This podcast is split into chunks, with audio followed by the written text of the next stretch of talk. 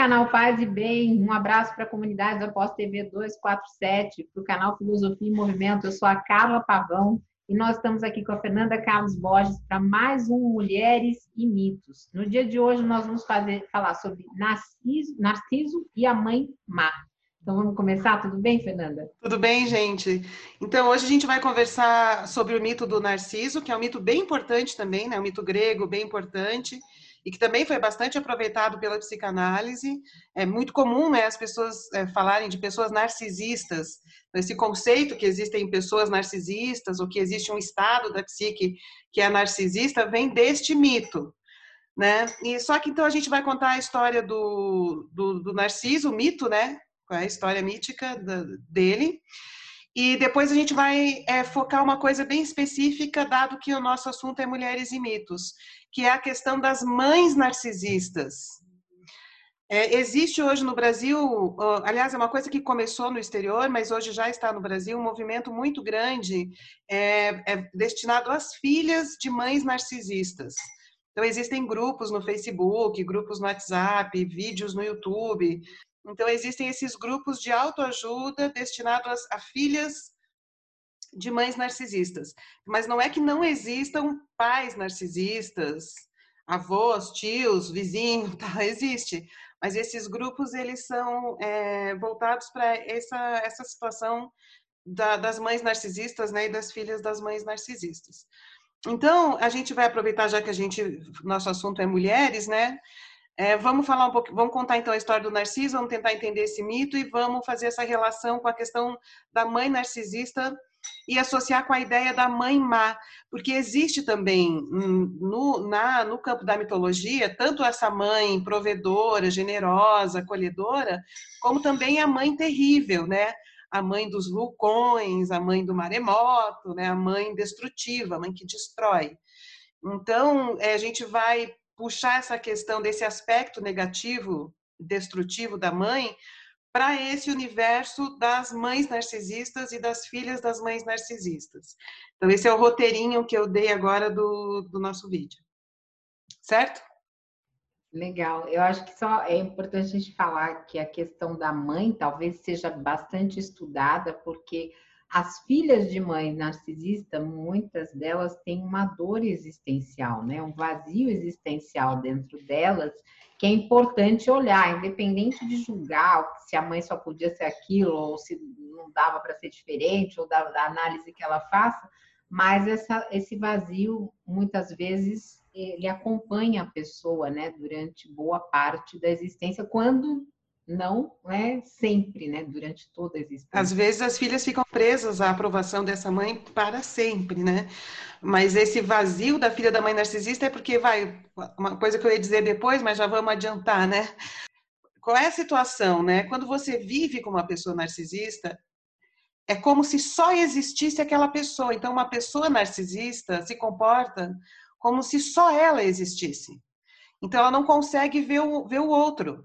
Então, no caso dos filhos e das filhas, é muito complicado. A gente vai ver depois. Primeiro vamos entender o mito, vamos entender o fenômeno, porque é muito fácil também, nesse caso, a gente cair numa coisa moralizadora. Mãe não devia ser assim e tal. E a coisa não é moralizadora porque a gente está falando de. Uh, que, que essas pessoas também são vítimas do seu próprio narcisismo, né? Narcisismo é uma defesa contra uma dor X. Então, mas vamos discutir tudo isso, vamos falar de tudo isso, mas vamos primeiro conhecer o mito, depois a gente entra nessas outras questões. Tá. Então, vamos lá. Narciso é um personagem, é um personagem mítico, é, não é um, um, humano comum, né? Ele é filho do rio é, Céfiso uh, e da ninfa Liríope. Então, ele é filho de um rio e de uma ninfa. Então, uh, pelo Junito Brandão, por causa disso, o, o Narciso também é associado à questão da água. E água é mãe. Só que daí a gente vai ver de uma água que afoga, né? não, não uma água que nutre, que alimenta, que vitaliza, mas uma água que afoga. A, a, a, essa ninfa, a Liríope, ela foi vítima de uma insaciável energia sexual do, do Céfeso, deste rio. Então, ela foi esgotada pela energia sexual desse rio. E aí é possível dizer, algumas pessoas que escrevem sobre esse mito dizem então ela, ela sofreu um abuso, assim, ela foi abusada sexualmente por ele e ela engravidou. E ela engravidou e foi uma gravidez indesejada, ela não queria esse filho. Quando esse filho nasceu, ela sofrendo porque estava parindo o filho deste abuso, né? Ela ficou muito encantada também porque nasceu o bebê mais lindo do universo conhecido. É, é, é, o Narciso nasceu mais lindo que os próprios deuses. Ele era uma coisa inimaginável. Então, surgiu aquele ser muito lindo. E isso era um problema para os gregos, porque eles tinham um conceito de medida. Então, tudo que era em excesso para eles levava para fora da medida certa, ou seja, produzia desmedida. E isso, e isso gerava híbris, né, os excessos. Então ela era sempre muito, ela ficou muito preocupada com essa, com esse excesso de beleza dele, porque isso inclusive poderia provocar a fúria dos deuses. Como que um ser é, é, pode ser mais maravilhoso, mais lindo, mais lindo que os próprios deuses? Que era o caso do Narciso. Ele era mais lindo que os próprios deuses, né? E, e, e para os deuses, isso dava a ideia de que com a extrema beleza que ele tinha, ele competia com o poder dos deuses. Ele tinha um poder, que era esse poder da, de ser belíssimo, que é o poder dos deuses, né? Mas ele sendo tão lindo, ele de alguma forma competia com os deuses. Não que ele pensava, vou competir, mas só o fato de estar em excesso já era uma afronta, como se fosse né, uma competição com os deuses. Bom, aí ele foi crescendo e foi ficando cada vez mais lindo e maravilhoso. Né? Era ele era apenas lindo, né? E aí, a, a Liríope, ela ficou preocupada e foi consultar o Tiresias. Lembra do Tiresias, aquele vidente do mito do, do Édipo, cego, vidente cego? Ela foi consultar o Tiresias para saber que, que, poderia acontecer com aquele filho dela, que era cada vez mais lindo e maravilhoso, e toda essa situação né, de, de desmedida que a gente estava falando, então ela queria saber, estava preocupada com o filho, e foi consultar o Tiresias para saber quanto tempo de vida o filho teria, se ele viveria muito, na verdade, né? Perguntou, foi essa pergunta que ela fez. É, o meu filho viverá muitos anos, ou seja, ele será capaz de sobreviver à desmedida da beleza, né, que ele tinha? Aí a resposta que o Tiresias deu foi: sim, se ele não se vir. Sim, se ele não olhar a si mesmo. Tá, muito bem. E lá estava o Narciso maravilhoso despertando a paixão de todo mundo. Então, eh, ele causou furor, né? Os humanos, não os humanos, as ninfas, todo mundo ficava enlouquecidamente apaixonado pelo Narciso. É, enfim, ele despertava o amor, a paixão de todo mundo, de muitas pessoas. Só que ele ele tinha uma postura assim de não ligar, sabe? ele não ficava discutindo, tô afim, não tô afim, quero, não quero. Ele estava ali na plena beleza dele e ficava na dele. Ele era frio com relação a, aos efeitos que a beleza dele causava sobre as outras pessoas, né? Bom, aí teve a ninfa Eco, que ficou perdidamente apaixonada por ele e, e, e, e ir atrás dele escondido, assim, para vê-lo, né? Para olhar para ele. Ela não conseguia, ela não conseguia deixar de prestar atenção naquela beleza toda. Então ela ia andando atrás dele, mas ele rejeitou ela absolutamente, assim, não tem a menor chance, ignorou, quer dizer, não tem a menor chance. E ela percebeu que não tinha a menor chance com ele. Ao perceber que não tinha a menor chance, ela se sentiu profundamente rejeitada se sentiu profundamente triste e se transformou num rochedo. É, bom, é né, que eu pensei em mim, né? Eu pensei, eu sou, eu não sou só Carla Pavão, eu sou Carla Rocha Pavão, né? E eu sempre ignorei o, o Rocha do meu nome, nem, porque vem da, da, da, minha parte materna, inclusive. Eu sempre deixei de lado, desde criança acostumei a ser Carla Pavão, né? Então eu fiquei pensando até ponto, né, é, essas ignoradas que a gente vai sofrendo ao longo da, da jornada fazem com que a gente realmente vire rocha, né? No sentido de produzir uma insensibilidade para suportar a dor, né? Ou para deixar de sentir né? a dor da rejeição, enfim. Mas ainda não terminamos a história do, do Narciso, ainda vem coisa que vai ajudar a entender melhor tudo isso. Bom, aí entre os gregos, a gente não falou dela ainda, mas existe uma deusa da justiça que se chama Nêmesis. E é ela que procura compensar as desmedidas, ela pune as desmedidas, ela faz justiça. Porque para os gregos a injustiça é, é essa desmedida, é sair do metron, é sair da medida. Então, quando acontece esses excessos, ela que vai lá e faz justiça e traz a coisa de volta para a medida certa, né? E aí, a, a Deus, a, essa deusa, né, a, a Nêmesis, ela, para fazer justiça com relação ao sofrimento da ninfa, que foi rejeitada e virou pedra em função disso, ela lançou uma maldição sobre o Narciso. Ela disse que ele, é, que ele seria condenado a viver um amor impossível. Então, só para uma frase assim, para fazer uma síntese, para a gente já ir acompanhando o significado da um dos significados dessa história, né? É uma é uma história de amores impossíveis. É a história de relações que não se realizam. É, história, é uma história da impossibilidade da relação. São histórias de impossibilidade de, de relacionamento. Acontece com qualquer pessoa que vive um relacionamento com outra narcisista. É impossível você se relacionar, por mais que você tente. A não ser que você se trabalhe muito emocionalmente para superar a dor daquela, daquele narciso que não ligou para a ninfa, né? Porque o tempo inteiro você tem essa sensação de que você não é importante. Exatamente, o narciso. Mas vamos chegar lá, mas a característica da pessoa narcisista é não conseguir ver o outro. E pior do que isso é, além de não ver, ainda se esforça continuamente é, para forçar sobre o outro uma imagem de si mesmo, né? E aí eu queria falar um pouco da palavra da palavra narcisismo. A, a palavra narciso, o nome dele, né, vem possivelmente de narquê, de onde vem narcótico. Então, o, o nome narciso remete a torpor, entorpecimento. É, então, é, a gente vai ver como que essa condição do estado narcísico é, uma, é um estado de torpor, de entorpecimento, não apenas de quem está no estado narcisista, mas também daqueles com quem o narcisista convive, porque ele vai produzir nas pessoas esse estado de torpor e de entorpecimento.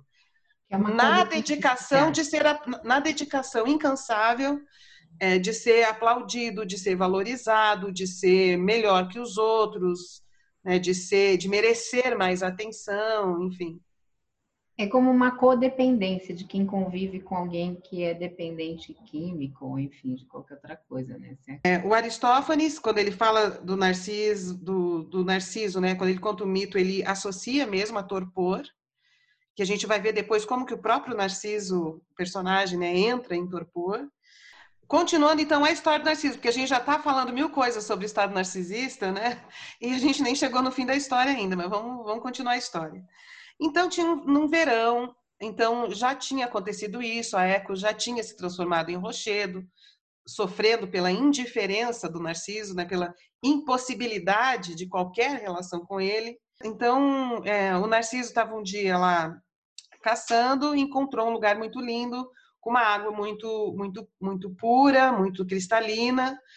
Realmente, assim, é descrito no mito como um lugar muito paradisíaco e muito puro, assim, não era um lugar que circulavam pessoas, nem mesmo animais, assim, era uma coisa, um lugar realmente especial e tinha uma água muito cristalina, que era como se fosse uma água intocada, assim, né, e muito, muito paradinha que formava um espelho e ele estava com sede, deitou então na relva e pôs o rosto na água para beber a para beber a, a, água.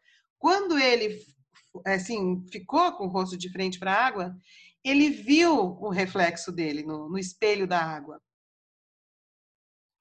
E ele era apenas lindíssimo, mais lindo que os deuses. E ele ficou apaixonado pelaquela imagem. E ele não conseguia mais sair dali. Isso é muito que importante. É o amor impossível. É o amor que impossível. é o amor impossível da maldição da Nêmesis. E ele não conseguia mais sair dali, e, e, e, ele ficou tão paralisado sobre si mesmo, que, né, sobre a própria imagem no espelho da água, que ele não comeu, não bebeu, tará, ficou ali muito tempo sem, sem fazer nada, simplesmente paralisado, encantado, apaixonado pela sua própria imagem. E aí ele, depois de muito tempo, encontraram neste lugar onde ele estava a flor de narciso, como se tivesse se afogado na própria imagem e virou essa flor de narciso. Então, essa é a história. Agora, eu vou fazer outras considerações além das que a gente já, já fez. Então, a, a flor do, do, a flor do narciso, ela está associada a essas divindades da terra e às cerimônias de iniciação ligadas a Deméter e a Perséfone. Os gregos colocavam flores de narciso sobre o túmulo, justamente por causa dessa relação do, da, da flor de narciso com Perséfone, com a morte um entorpecimento associado à morte. E também eles ofereciam guirlandas de narciso para as erinhas, isso que entorpeciam né, os réprobos, né, as pessoas que poderiam ser reprovadas. Então, aqueles que se sentiam continuamente reprovados e ficavam nessa, nesse torpor da, da autorreprovação e do, do tormento, eram oferecidas flores de narciso para dar uma apaziguada, uma, guirlanda de flores é, tipo, de narciso. Toma essa coroa e para de encher. Isso é um pouco o que sente quem convive com as pessoas narcisistas, né? É, é, se sente o tempo todo culpado, fez alguma coisa errada, nunca está sendo aprovado, porque quem tem que ser aprovado, sobretudo, é a pessoa que está no transe, no torpor narcisista. E só que isso coloca todos os outros no mesmo torpor. Porque então você está sempre em dívida com o narcisista, né? Você está é sempre errando. nunca tá bom, né? Não importa Isso. o que eu faça, nunca tá bom. E é o nunca tá bom, é assim, essa relação nunca será possível, mas eu estou condenada a tentar ela eternamente. Então, a, a, a, falando especificamente dessa relação com as mães, é um pouco isso. Essa relação está. Eu sei que essa relação não deu certo, ela está fadada a não dar certo, é impossível o mito do Narciso, né? um relacionamento impossível, mas também a, a prisão está no esforço contínuo de tentar fazer um relacionamento quando ele é impossível. Então, esse, é, a prisão está na tentativa de, de, de, produzir um relacionamento que é impossível pelo estado narcisista. É, mas aí tem um componente sempre do, do pensar, mas ela é minha mãe, né? Ela é minha mãe, tenho que dar certo, tem que dar um jeito, né? Que, que vem isso, só não só você só sai desse estado depois que trata com muita terapia, com, né? É, se a mãe não fosse tão idealizada, talvez as pessoas tivessem mais condições de é, perceber diferentes estados das pessoas que exercem o papel de mãe. É que o papel de mãe, às vezes, papel ideológico né, da mãe, às vezes cria uma cortina de fumaça contra a percepção vamos lá, se a gente entende então que a história do Narciso, toda ela, todos os personagens contam de uma história da impossibilidade do relacionamento, é porque esta impossibilidade do relacionamento ela está sustentada na negação do outro. E aí nesse aspecto dá para entender a tragédia do Narciso, né? A história trágica dele, esse fim terrível, é como porque ele cometeu uma violência contra Eros. Porque o que, que rege o Eros? O que, que rege o amor? O amor ele é destinado ao outro. O amor é destinado a outro. Né? Vontade de conexão, vontade de, de. Sim, a vontade de conexão, de comunicação, de relacionamento, de busca pelo prazer, se destina a outro. É sair de si na direção do outro. Então, o mito do Narciso é a negação do outro. E por isso é uma violência contra Eros. Então é a impossibilidade do amor. Mas não ah. pode ser também um, um, amor no sentido de um amor próprio exacerbado, muito grande, que o Narciso tem por ele mesmo? Então, mas daí. Tá. Mas daí, nesse caso, não é, é, o nome é outro, não é amor.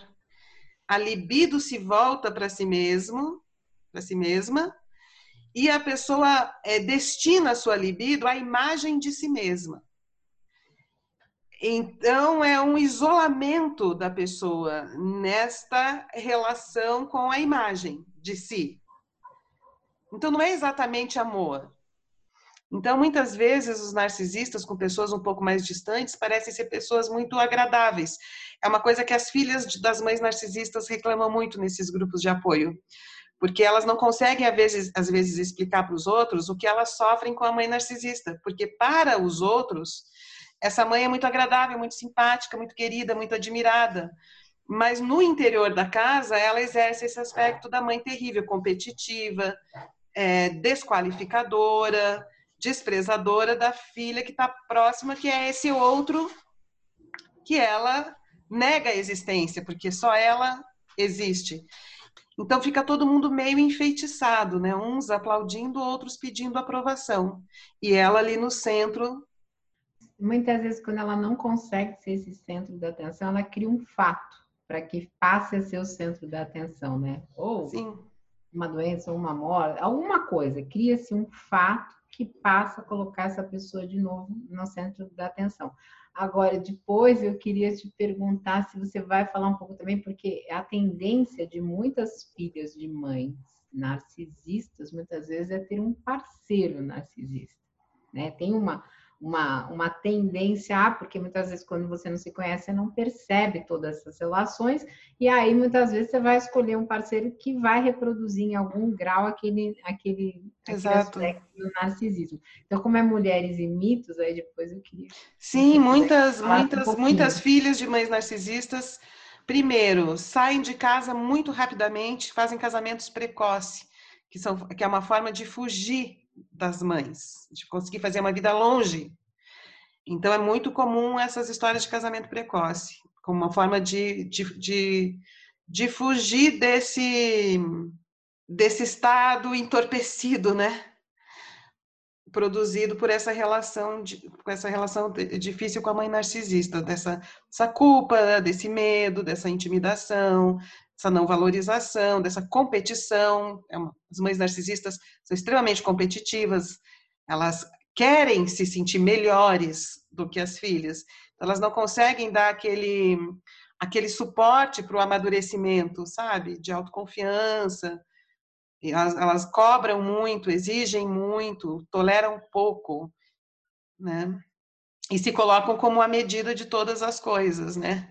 Nesse caso também é desmedida, né? A medida não é daquela, do, do narciso, né? E também é muito comum que essas filhas de mães narcisistas casem com homens narcisistas, abusadores também, porque é, porque é o padrão com o qual elas estão acostumadas. Elas, né, a, gente, a gente se aproxima de coisas que são familiares para a gente, é o que a gente identifica, reconhece, conhece. É, então, esse conhecimento, não é que é um conhecimento assim super consciente, ah, eu sei que ele é narcisista, por isso que eu quero ir lá. Não. Você identifica um padrão de comportamento que você conhece e que encaixa, porque você está. Né, é como se fossem. São disposições complementares. Você está acostumado, você identifica aquilo, você já lidou com aquilo e você é, sabe, vamos dizer assim, né? Mesmo que inconscientemente, algo em você sabe, tem essa experiência, é, é, entende como conhecimento estar numa relação assim, que é o que você conhece. Então, não é um conhecimento consciente, é conhecimento no sentido de, de uma memória que te dispõe para estar tá nesse, nesse tipo de, de relacionamento, né?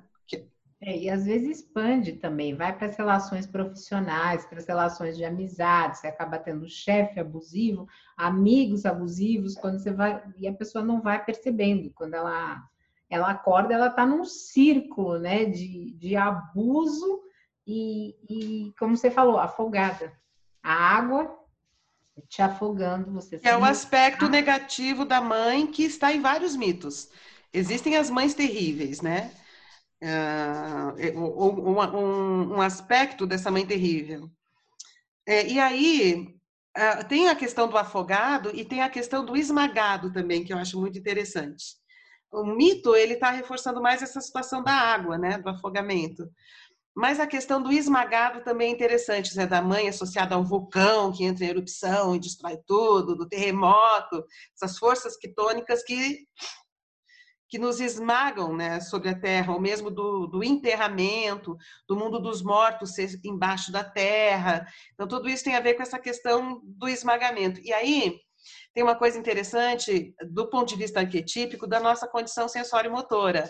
Porque a gente tem uma postura sobre dois pés que é super instável. Então, é super complicado a gente equilibrar o nosso esqueleto hipercomplexo nos apoiarmos sobre a gravidade e, ao mesmo tempo, reagirmos à gravidade para manter a postura em pé, para fazer os movimentos.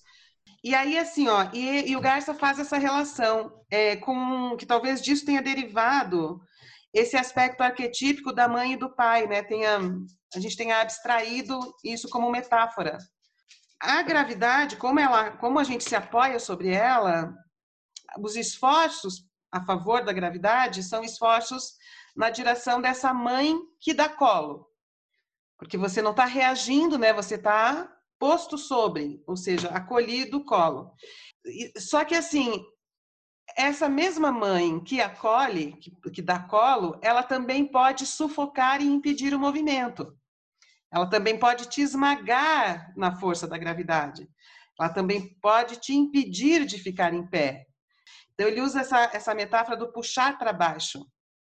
Então, essa mãe né, que joga para a terra, que joga para baixo, uh, também está associada a, a, essa mãe má. Não só a que afoga, mas a que joga para baixo, a que impede que você fique em pé.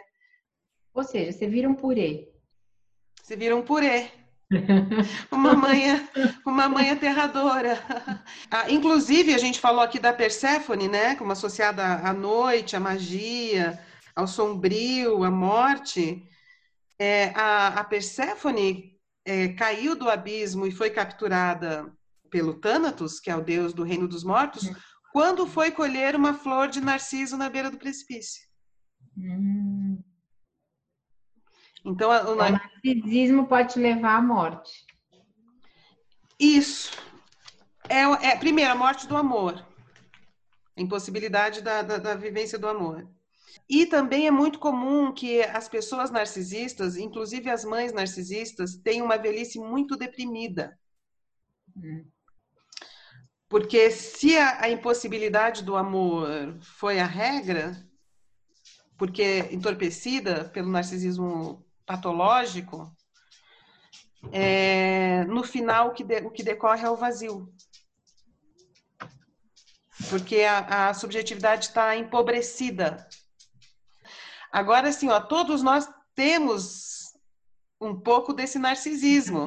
Se a gente não tiver, a gente não suporta a vida. Por quê? Porque nós não somos tão, tão maravilhosos como gostaríamos que fôssemos, né?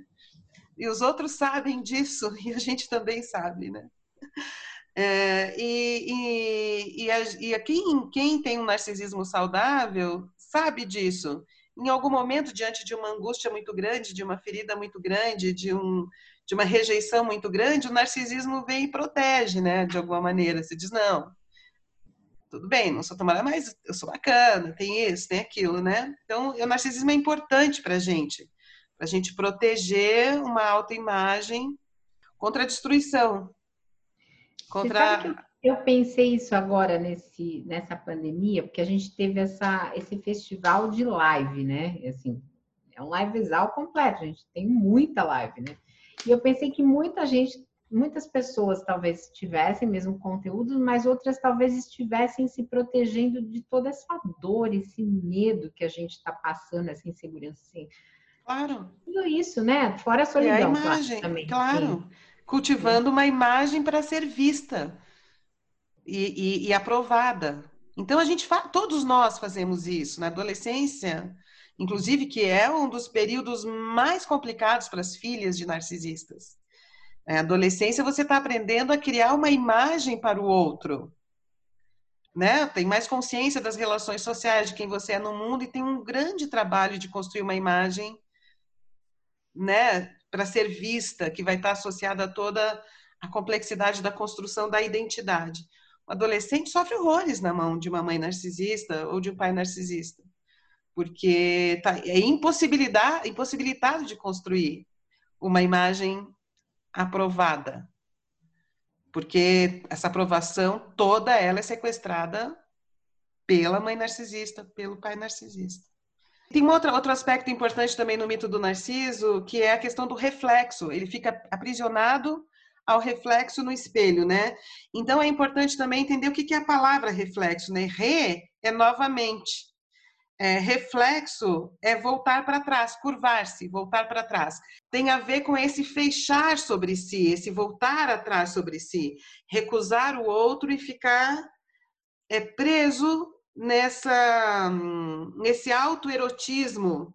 E o Jung, ele chama isso de um incesto intropsíquico, porque é como se você tivesse tendo um incesto, vivendo uma relação incestuosa com a própria imagem.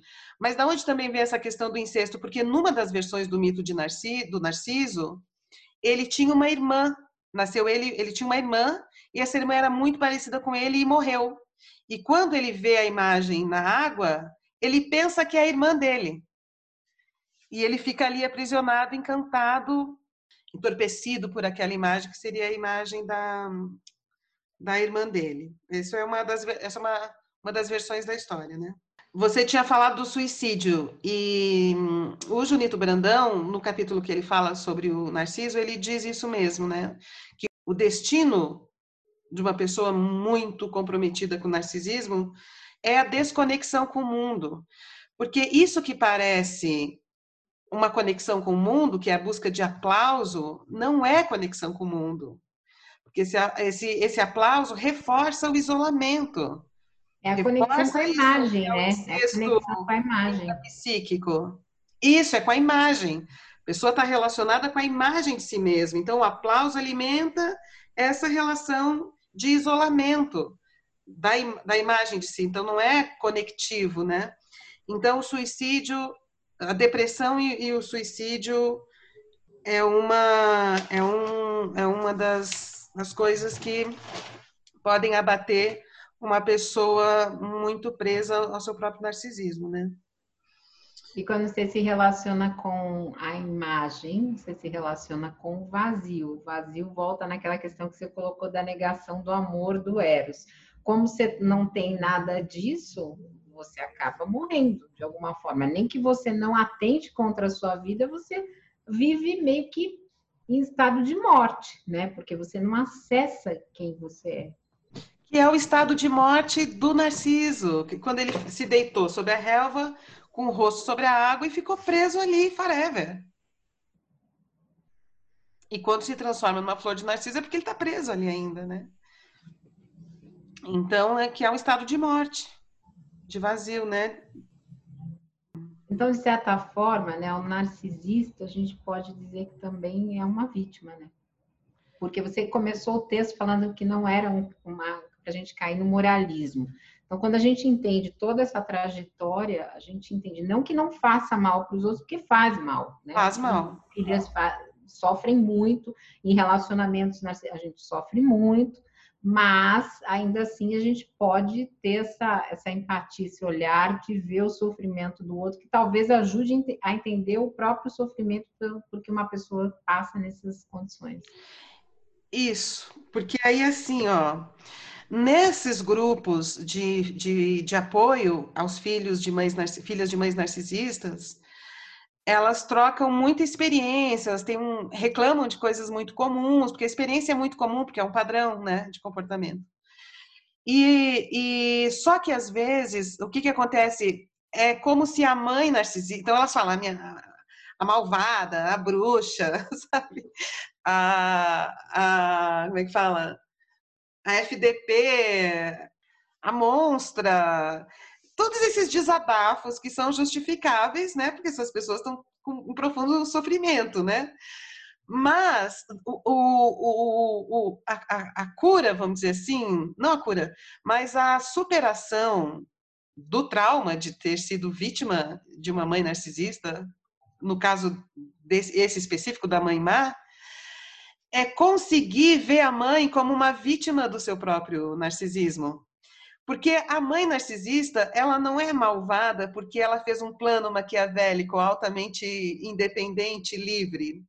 Ela fez assim, eu vou ser malvada e vou ferrar com a minha filha.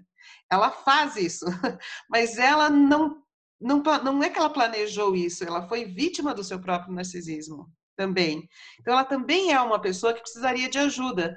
Só que a maioria das mães narcisistas não se entrega para o psicólogo porque ela está tão presa em ser, em achar e convencer a si mesma de que ela é ótima, de que a imagem dela, né, é assim, ela está tão presa à própria imagem e luta tanto e está presa porque está lutando o tempo todo para a preservação disso que ela não consegue abrir mão dessa imagem para se entregar a um processo a um processo terapêutico, assim, porque porque ela vai afundar numa dor também muito grande. Então, ela também é uma defesa contra uma dor.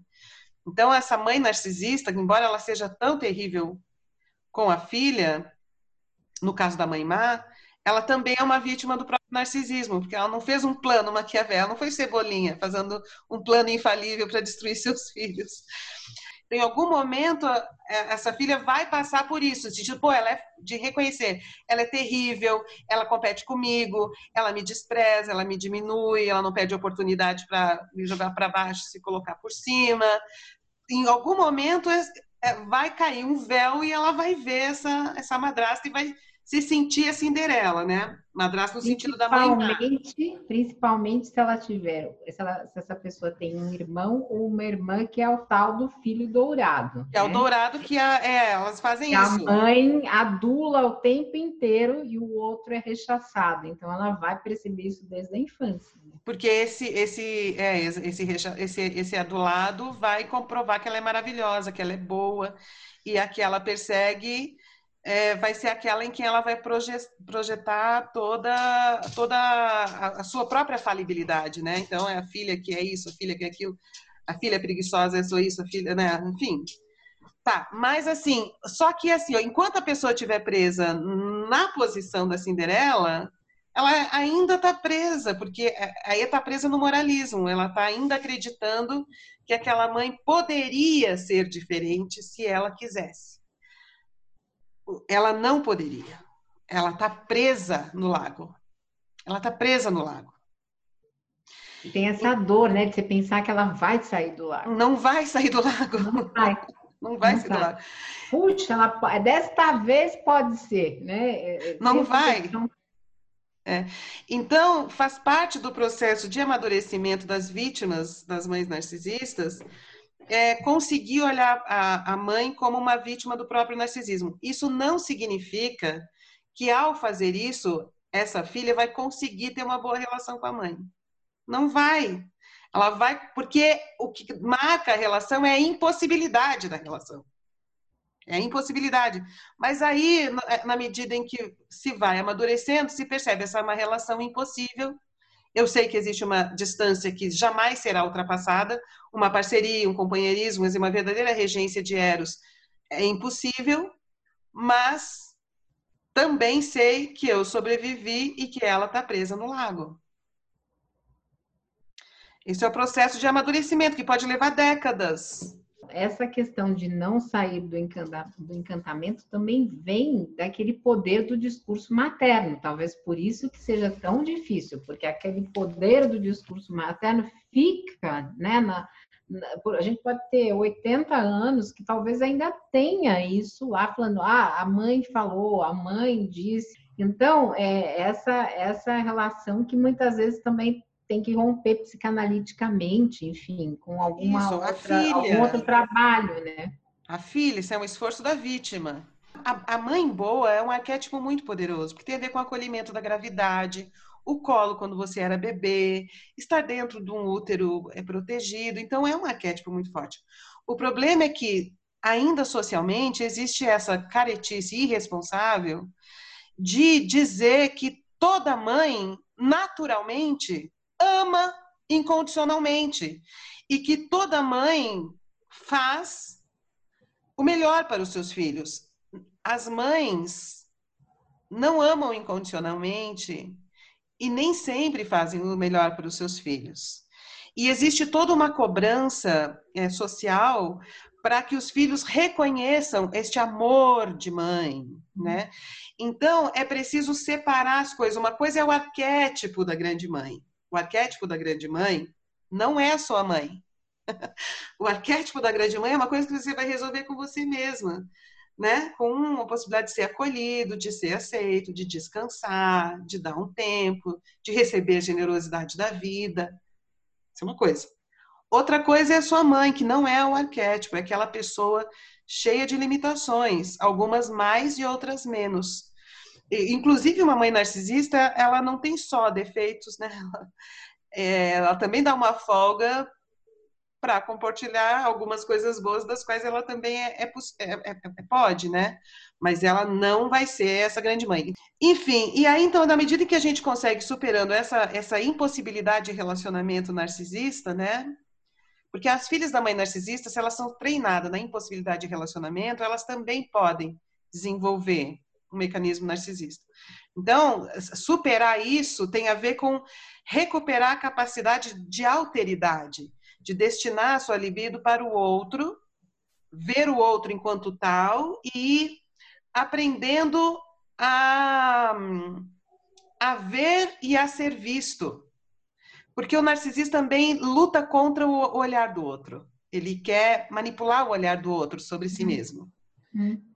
Ele está o tempo todo dizendo: você não me entendeu, você não me entendeu direito, não, eu não sou isso, né? Então ele tem uma coisa de querer controlar o olhar do outro ao invés de aceitar que o outro tem autonomia na percepção e que você também pode ver. E, e, esse ver não precisa ser um ver, não ver cobrando, mas talvez como Oswaldo de Andrade disse, né, ver com olhos livres. Você pode ver os outros, ver o que eles têm de interessante, de bacana, de legal, também ver suas limitações, seus limites, né? As relações saudáveis, elas partem desse pressuposto, né? O outro é o que é na sua, na sua medida, nos seus limites.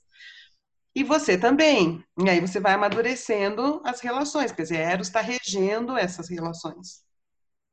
O narcisista não, ele tem uma necessidade muito grande de controlar, controlar o olhar do outro e o olhar dele não é um, não é, como diz Oswaldo de Andrade, olhos livres.